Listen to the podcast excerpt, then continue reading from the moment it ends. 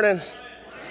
Hey, hope y'all are doing well online. Good to have you with us. Overflow Coffee Shop up top. I see y'all. Hope you're ready for a great service today. Really quickly before we hop in, just want to say, uh, hey, congratulations to Pastor Ryan and Hannah. They just had their second child, Jordan Beck, born healthy on Tuesday. So if you hadn't seen pictures, it's online. We'll let him share. He'll be back in a couple of weeks.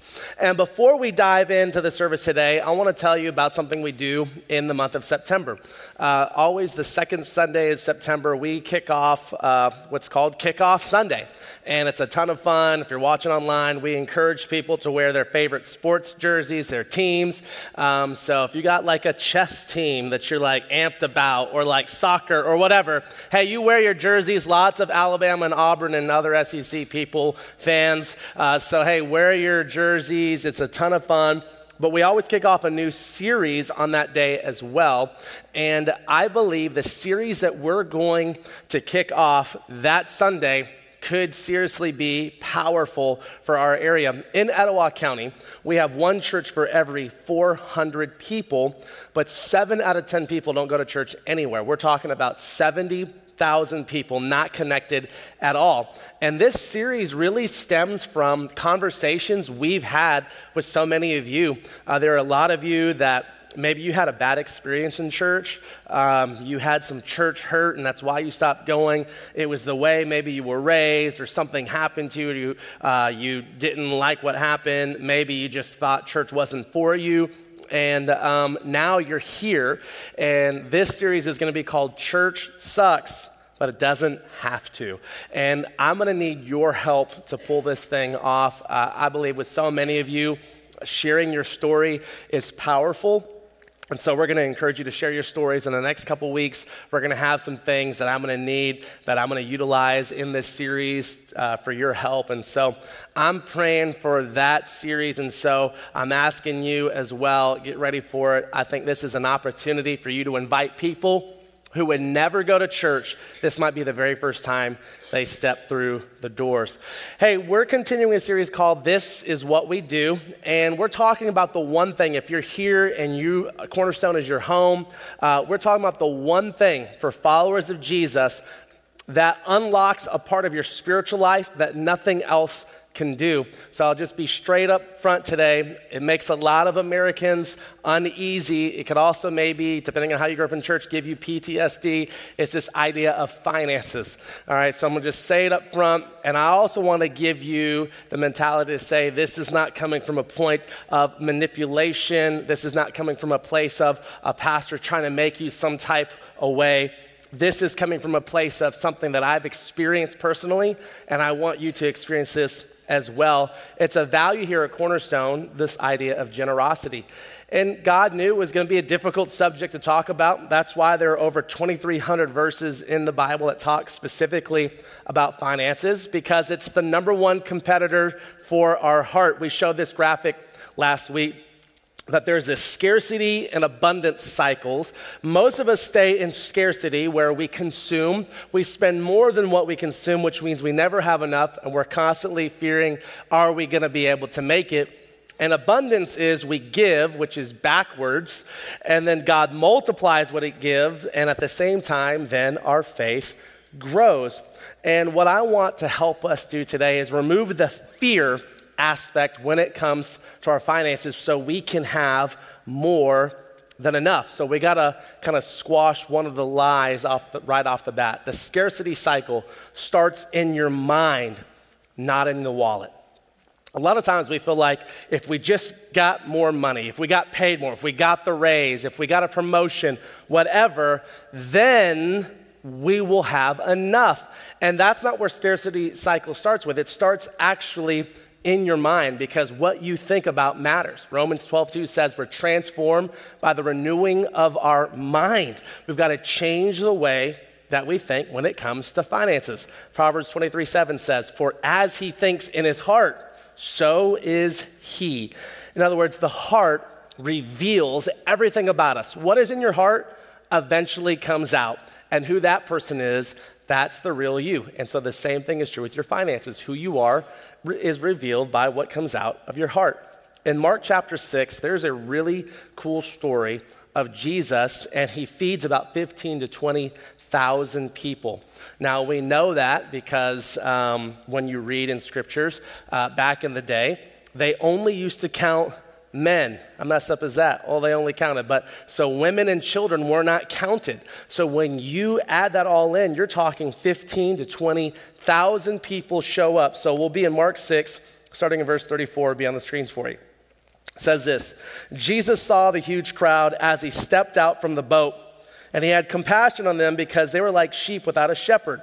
So Jesus was literally, uh, this was at a point in his life, in his ministry, where no matter where Jesus went, thousands and thousands of people would show up. It's a lot like Taylor Swift. No matter where she goes, there's constantly going to be lots of people there. She could literally do a show in the middle of a cornfield in Kansas. The thing will be packed out, all right? It doesn't matter what she does. This is the same thing kind of with Jesus. It didn't matter where he went, thousands and thousands of people showed up. And so Jesus sees all these people, he has compassion on them. And then it said, he began teaching them many things.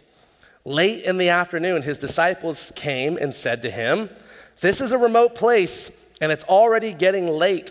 Send the crowds away so they can go to nearby farms and villages and buy something to eat. So Jesus is just like, teaching and teaching and teaching.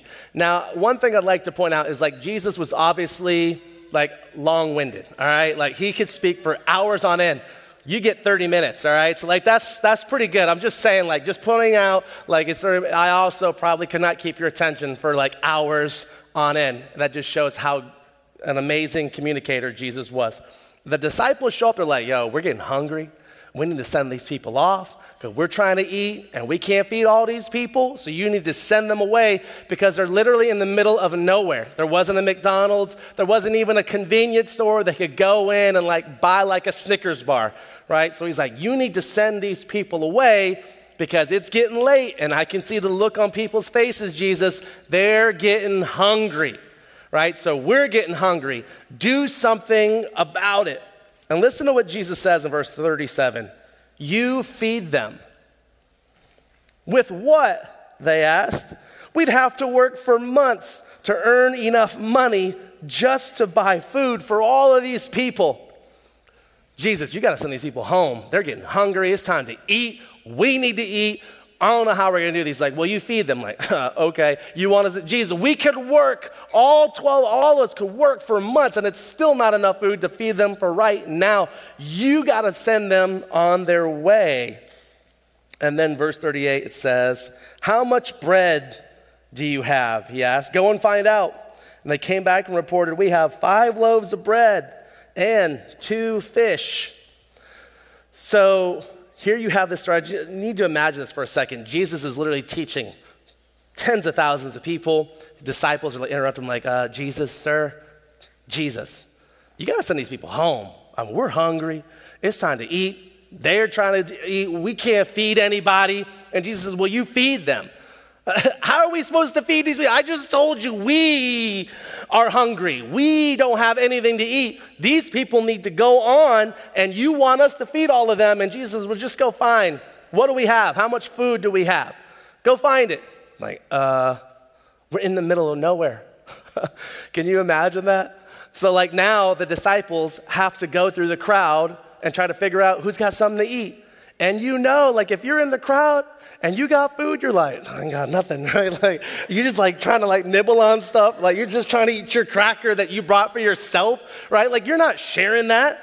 Can you imagine? Like, just think, we know in scripture that the five loaves and two fish came from a little boy. We know that because in Matthew, Mark, Luke, and John, this story's in the scripture, which means this is like one of the highlights of Jesus' ministry. This was a big deal. Can you imagine just for a second, this mere complete speculation, but I just like go with me here for a second. Imagine in the morning, this family wakes up and this little kid's like, Mama, what are we gonna do today? We're gonna go see Jesus. That's amazing. And so she packs his lunch. What do we got? Bloop, bloop, bloop. She puts the Lunchables together, right? Got the bread, got the fish, gives it to little Timmy, right? And it's like, all right, we're gonna go. And when you get hungry, baby, you just eat your food. So here, he's getting hungry. He pulls out his sack lunch, and then just then the disciples blow up and go, Give that to me, little kid, right? Like, just straight up take his Lunchables. Because we know in scriptures that, like, the disciples were not known for being polite, they weren't known for being kind. Like, hey, kid, Jesus is hungry. We taking that. Could you imagine that little kid just like, like, like, what's the situation? The mom probably caused the scene. She probably got escorted out. Like, you're not going to be allowed back in the room now. Like, you got to go, right? We're taking this and you got to move. I don't know what happened. All I'm saying is they show back up. And I almost wonder, like, if the disciples were using it to spite Jesus, right? Like, hey, Jesus, check this out. We got a Lunchables. it's like just five little loaves of bread and two fish. What are you about to do with all of that? And I think if we're not careful, you and I have the same mentality as these disciples have. It's just never enough. You ever feel like that? Like you just, you never have enough? It's like, golly, like I have so many bills. Like you're talking about all the bills that you have, you know, the upcoming expenses that you have. Back to school just happened, right? So you're buying new clothes and all the supplies they need. And it's like they need new shoes, they need a new backpack, they need this, they need that. And you're like, man, I'm having to spend all this money on this. And you just constantly talk about never having enough. When are we going to finally be okay? When are we going to have enough? And if you're not careful, that mindset becomes a part of who you are, and you constantly live in this world of never having enough. I know from experience that has been my mentality for a long time. Like, we're never have enough. When are we finally going to have enough? And it was a constant struggle. Jesus sees things from a completely different perspective. He looks at life through the lens of abundance here these disciples i can almost just imagine like take this to jesus. Like show him like show him and so peter's like hey jesus five loaves and two fish. Have fun splitting that up for everybody right? That's when communion was invented. It's like all right everyone take a little piece right? Like here it is. Like what are you going to do with all of these people here? Because there can be some mad folks because there is not enough for anybody else but we know that Jesus prays. He begins to pass out and uh, all the food. And it says that 15 to 20,000 people ate until they were full. And then when you read scripture, it says that there were 12 baskets of food left over. 12 baskets. Amen. Glencoe, anybody? 12 baskets? Anyone like ever been there? Are you with me this morning? Like, come on, that was pretty good. You obviously never been. Jesus literally becomes a Sara Lee factory right there. Bam, bam, bam, and produces all this stuff. Crazy. So it kind of gives us two questions. Scarcity, that mindset, asks the question, what can I afford? Don't you say that all the time? Like, hey, what can I afford? What can we afford to do? What can we afford? Abundance says, what do I have? What do I have? It's totally different because a lot of us think like if I just had more, then I can be more generous. Like if I got paid more, then I can be generous. But we know that's not true. The more that you have, the more you tend to hold on to if you're not generous now. So I want to just show this to you. Maybe you haven't seen one of these in a while. George. George Washington, have you seen him before? like, yeah, George, a dollar. This is just one dollar. Insignificant, this dollar. Like, most fast food restaurants don't even have a dollar menu anymore. I said, it's like, you can't even buy anything for a dollar. It used to be like, you could get so much for a dollar. Now, most places don't even have a dollar menu. But this dollar is not just any ordinary dollar. This is a very special dollar to me. Like, honestly, like, I love this dollar right here. And you're like, Pastor, you know, the Bible says you're not supposed to love money. Like, the love of money is the root of all evil. But let me tell you something about this dollar right here. This dollar came in this card right here that my daughter Magnolia made for me on Father's Day. She's six years old. She's, that's why she's my favorite, all right? my favorite daughter. She's my favorite daughter, right? And she wrote on Happy Father's Day. And on Father's Day this year, she hands me this card, and I open it up, and there's a dollar in it. Now, to my daughter, a dollar is a significant amount of money. I mean, this is a whole dollar. Pretty sure she got this for losing a tooth. And she gave this dollar to me. And I said, Oh, I said, Oh, baby girl, you don't have to give me this dollar. And I and I tried to give her dollar back. I said, Baby, I don't need that. And she said, No, no, no, daddy. I want you to have it. She wanted me to have this dollar. She would rather give it to me because of how much she loves me than to hold on to this dollar that really, in the grand scheme of things, doesn't mean anything. And I think back, why is that? It's because my daughter has all that she needs. She lives in a world of abundance. She has the love of both of her parents. She has all the food she could want. She has all the snacks she could have. She uh, has all the clothing that she needs. She lives on nine acres where she has a bunny. She's got chickens. She's got dogs and cats. And I slowly like have become an Asian farmer. Why? Because my daughter wants these things, right? She's got all this stuff. She's got Bluey, right? She's got everything she could possibly want or need. And so for her, she takes this significant sum of money and says, you know what? I don't need to hold on to it. I want to give it to someone I love more. And I want to give it to my dad.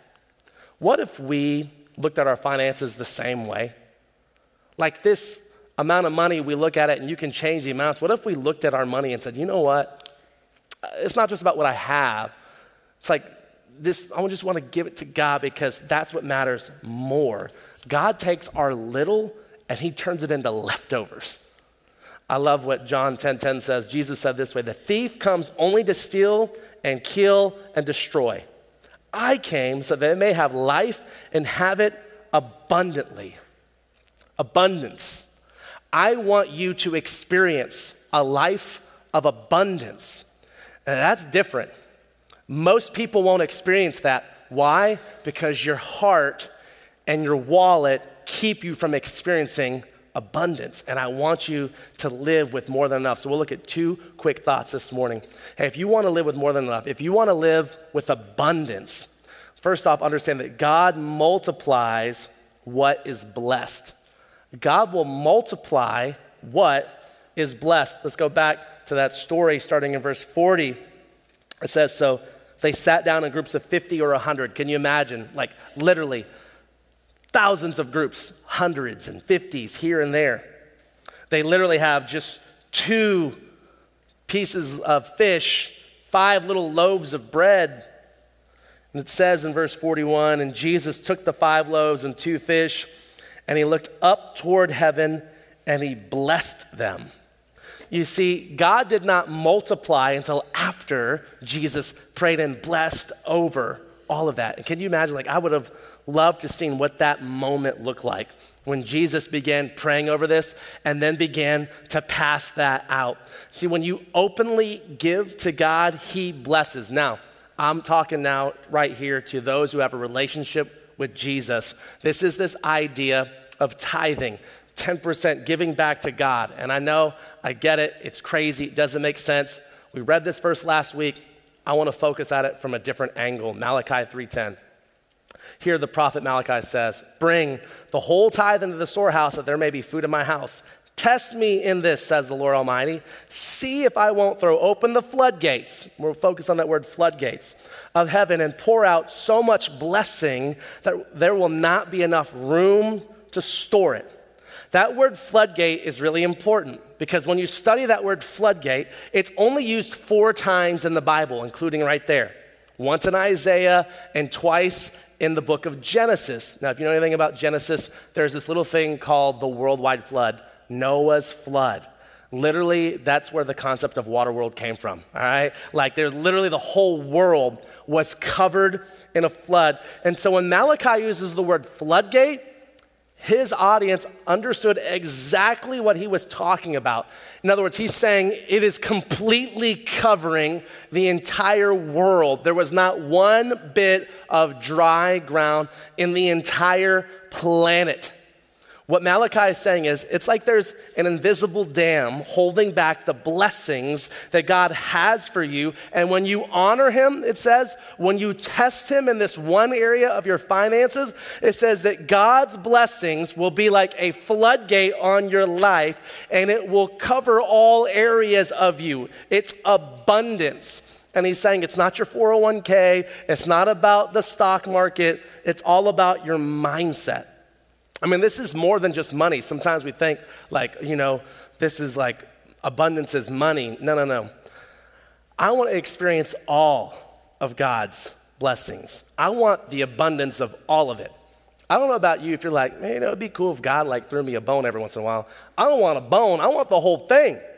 I want all of God's blessings. If God says, like, hey, here's the Hoover Dam and your blessings are right here and I will break this open when you test me, I'm like, I want all of that. Every last drop of water, I want it all. I mean, that's just me. I don't know how you are, that's just me. And when you honor God in this area of giving, what literally happens is God's like, hey, I've got some blessings that I want to give to you, but you can't experience it until you put me first in all areas of your life. Let me share with you some like very practical things that happened to me personally recently. This is abundance. I needed to get a new laptop. The problem is the one that I want is $2,000. All right? I don't have $2,000 to buy a new laptop. This is the one I know I've been wanting, I've been waiting. So I'm not going to get into all the details of how this shook down. If you want to know, shoot me a message. I'll like lay out for you. It's pretty wild. But this $2,000 laptop, I'm getting brand new for $800. $1,200 of provision has been covered for me to get the exact same thing. I got it for $800. Do you see? Like, I'm still having to buy it. I'm not getting it for free, but I'm not having to pay for $1,200 of something, of something that I like, no, I need to get this thing. Bam, covered. That's abundance. A couple of months ago, um, this will really go against uh, stereotypes of like Asian drivers as well. Like, I totaled my car a couple of months ago, uh, but it's okay. I'm okay. I'm here, right? I'm fine. Um, it's a crazy story, but I totaled my car and for those who have like dealt with insurance, you understand how that can be. The check that I got for my car was for $300 less than what I paid for it a couple of years ago. When does that ever happen? So that I then take that money and I go out and I buy a new car, paid in cash for it. I paid for a car that was worth more than what I paid for and was better than I could ever have. That's abundance, okay? That is like literally, that kind of stuff happens to me all the time. I'm having to buy things I don't do, but I'm just telling you, it's like some people are like, man, that person just has good luck. It's not good luck. It is literally God's abundance. He's like, hey, you need this, boom, check this out. I'm about to do this for you. Oh, you need this? Got it covered. Don't worry. You keep honoring me, and then I will handle everything else that you need. Boom, covered, done. Just like that, that is the floodgates. And if you want to experience that, then you got to put God first. And a lot of people won't experience that because you won't put God first. Here's the second thought God multiplies what is given away, He multiplies it. Let's read the last part of verse 41. It says, Then breaking the loaves into pieces, he kept giving the bread to the disciples so they could distribute it to the people. He also divided the fish for everyone to share and you read in scriptures and it says, like, everyone ate until they were completely satisfied. Can you imagine? Like, I, I want to know how this miracle went down. Jesus prays, he starts just breaking up the bread, like, boom, pass it out, pass it. I mean, like, Jesus, like, literally just got into a zone there, like, because he just started feeding. And then, you know, I don't know if they did like buffet style, but then, you know, like, there was some conversation. Oh, there he goes again, hitting that buffet line. That thing, that's his third time through. That's his third time through the line. Like, doesn't he know Jesus breaking that bread? There's that fish. He's going to get more fish. Like, oh, he says he's hungry still, right? Like, you know, like they're put, people put in their pockets or whatever. Like, you know, they were talking about people, but it says in scriptures that everyone ate until they were completely full. They were satisfied, and there were still 12 baskets left over. Like, I want to see that miracle take place. And literally, God, Jesus, right there multiplies what was given. This little kid, could you imagine that little kid?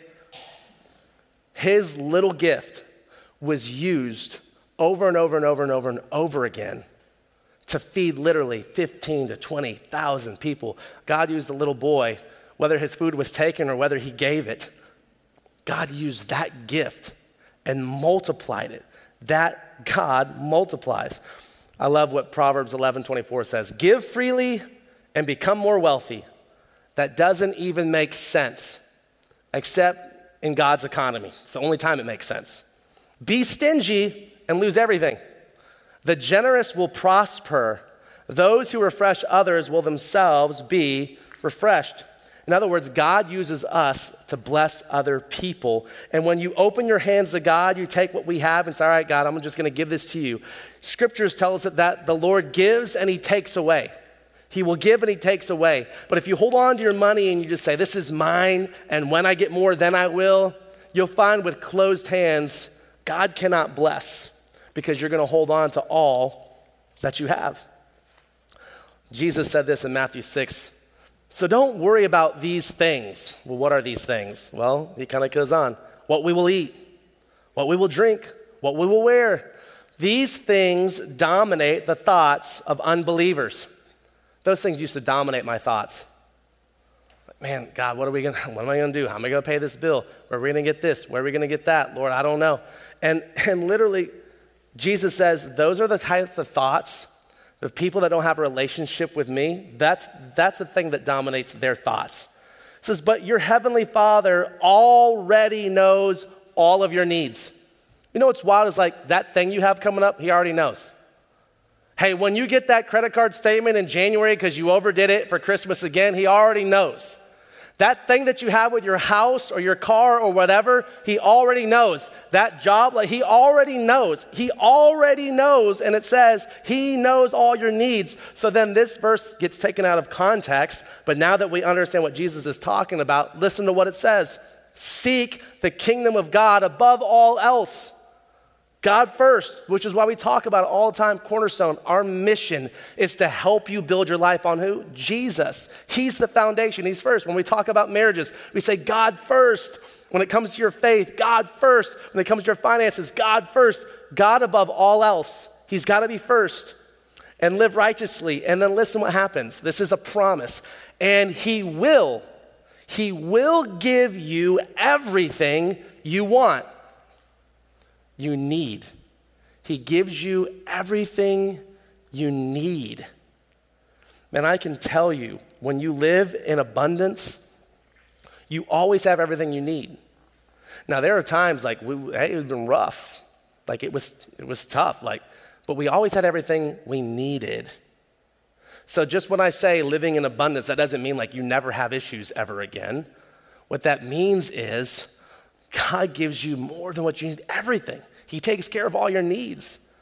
Things just work differently. It sets up differently. Uh, to like for like if you're young and you're just getting a job, I'm telling you, when you honor God in this area, it sets up your life differently. And I wish I would have honored God earlier, and because what I experience now in our life, and Aaron and I, the thing that we experience, that abundance, like you'll never go back. And when you really experience God's abundance, you'll never go back. Because why would you? Why would you want to? That's what happens when we live in abundance with more than enough.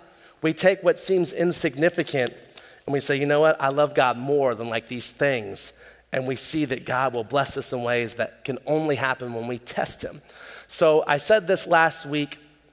Uh, and I want to challenge you again this week. And I told everyone last week, like, hey, I, I, will contact you. And I'm sorry I wasn't able to do that. I was out busy being an Asian par Bunyan, right? Like, well, uh, anyone catch that par? All right, that's dumb joke.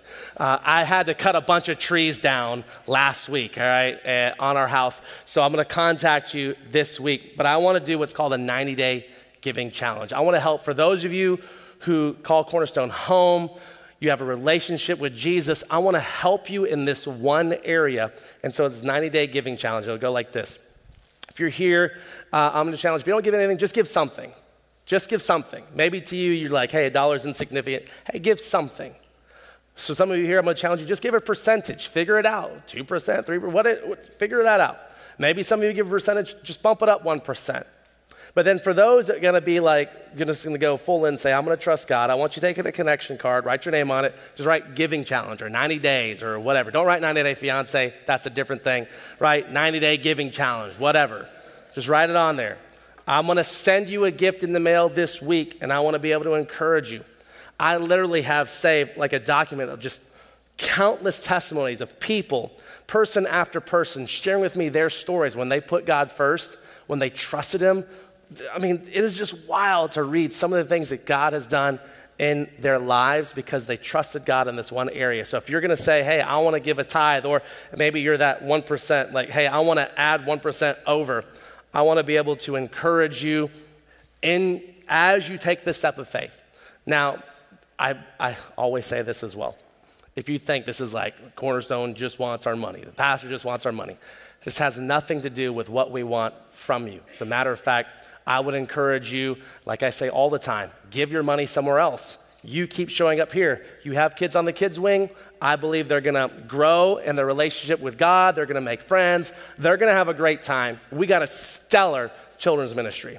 You keep showing up here. I think you're going to grow in your faith. I think you're going to uh, learn some things. I think it's going to be powerful for you. And you continue to show up here, but you can give your money somewhere else because I believe that this principle applies no matter where you do it because God wants you to live with this mindset of abundance. And then after 90 days, you're like, yo, that was a joke.